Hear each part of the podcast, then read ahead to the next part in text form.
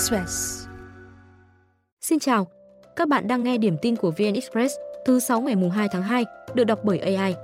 Sau đây là một số tin tức đáng chú ý được cập nhật lúc 6 giờ. Sáng nay, tòa xét xử diễn viên Ngọc Trinh về tội gây rối trật tự công cộng, khung hình phạt 2 đến 7 năm tù. Tại tòa, Ngọc Trinh thừa nhận hành vi sai phạm như cáo trạng mô tả, song không cố ý, cố tình vi phạm pháp luật.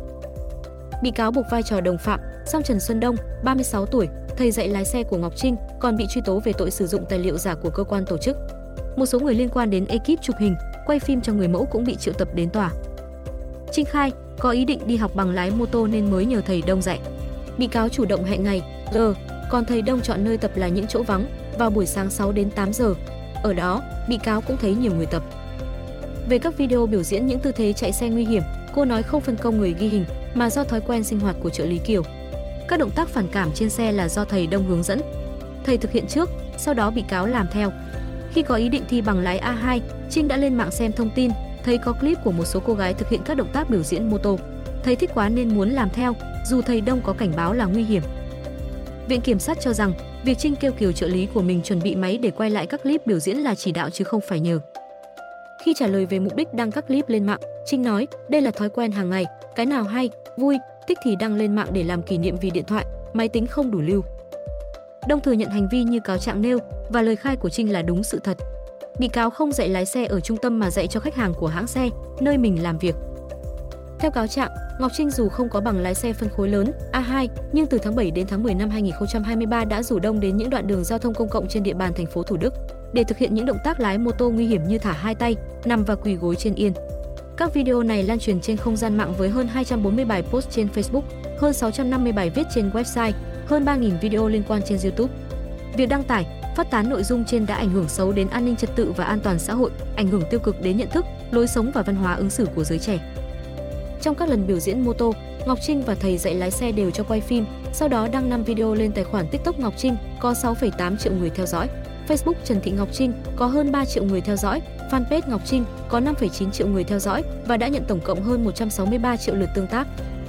Đến chiều ngày 19 tháng 10 năm 2023, Công an thành phố Hồ Chí Minh bắt tạm giam Ngọc Trinh và Xuân Đông, thu giữ tăng vật là 3 mô tô không rõ nguồn gốc, flycam, nhiều giấy tờ xe giả, thiết bị điện tử.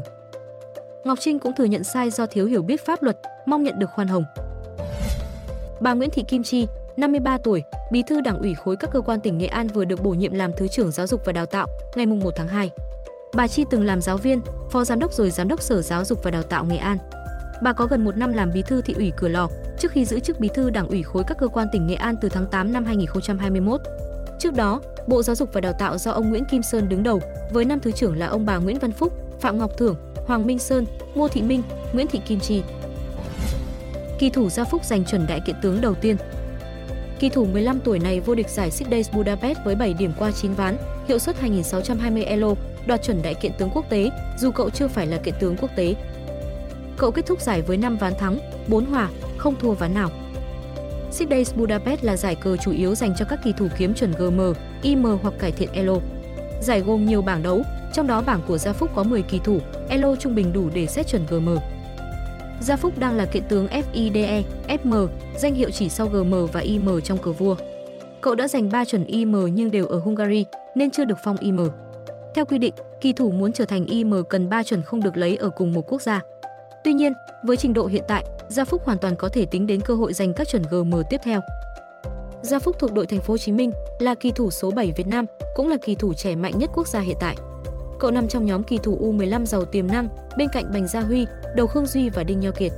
Nhóm kỳ thủ này được kỳ vọng sẽ cạnh tranh thành đại kiện tướng thứ 14 của Việt Nam. Tất cả 27 quốc gia thành viên EU vừa nhất trí về gói viện trợ bổ sung trị giá 54 tỷ đô la Mỹ cho Ukraine sau nhiều tuần Hungary phản đối. Động thái này nhằm đảm bảo nguồn tài trợ ổn định và dài hạn cho Ukraine, đồng thời chứng tỏ rằng EU đang lãnh đạo và chịu trách nhiệm hỗ trợ Ukraine. Tổng thống Ukraine nhấn mạnh việc EU phê duyệt gói viện trợ sẽ củng cố khả năng ổn định kinh tế và tài chính lâu dài cho Ukraine khi cuộc xung đột với Nga bước sang năm thứ ba. Ukraine trở nên tuyệt vọng trong những tháng gần đây khi nguồn tài trợ từ các nước phương Tây bị đình trệ. Sau khi thỏa thuận được thông qua, Thủ tướng Estonia mô tả đây là một tín hiệu quan trọng rằng EU sẽ đứng về phía Ukraine lâu dài cho đến khi chiến thắng. Thủ tướng Latvia gọi thỏa thuận mới nhất là tin tức tuyệt vời cho an ninh Latvia và toàn bộ châu Âu. Nguồn tài trợ của EU đặc biệt quan trọng trong bối cảnh gói viện trợ tương tự từ Mỹ tiếp tục bị chặn. do tranh cãi chính trị nội bộ và càng trở nên phức tạp hơn bởi cuộc bầu cử tổng thống vào tháng 11. Anas vừa thắng đậm Inter Miami trong trận giao hữu dù vắng Cristiano Ronaldo. Trong khi đó, cầu thủ Lionel Messi chỉ chơi 13 phút cuối. Trong trận, máy quay chiếu về phía Ronaldo ngồi trên khán đài và Messi ngồi ghế dự bị nhiều hơn phần lớn cầu thủ trên sân. Bởi hai ngôi sao này sở hữu 13 quả bóng vàng, ghi nhiều bàn bậc nhất lịch sử. Ronaldo nhiều lần đứng dậy mừng bàn của đội nhà, còn Messi không lúc nào cười nổi khi các đàn em để lộ nhiều sơ hở. Sau trận này, Inter Miami sẽ sang Hồng Kông giao hữu với đội tuyển này ngày 4 tháng 2, 3 ngày sau sẽ gặp Vissel Kobe tại Tokyo. Còn Anna sẽ gặp Al Hilal để xác định nhà vô địch Riyadh Season Cup ngày 8 tháng 2. Thông tin sẽ tiếp tục được cập nhật lúc 17 giờ.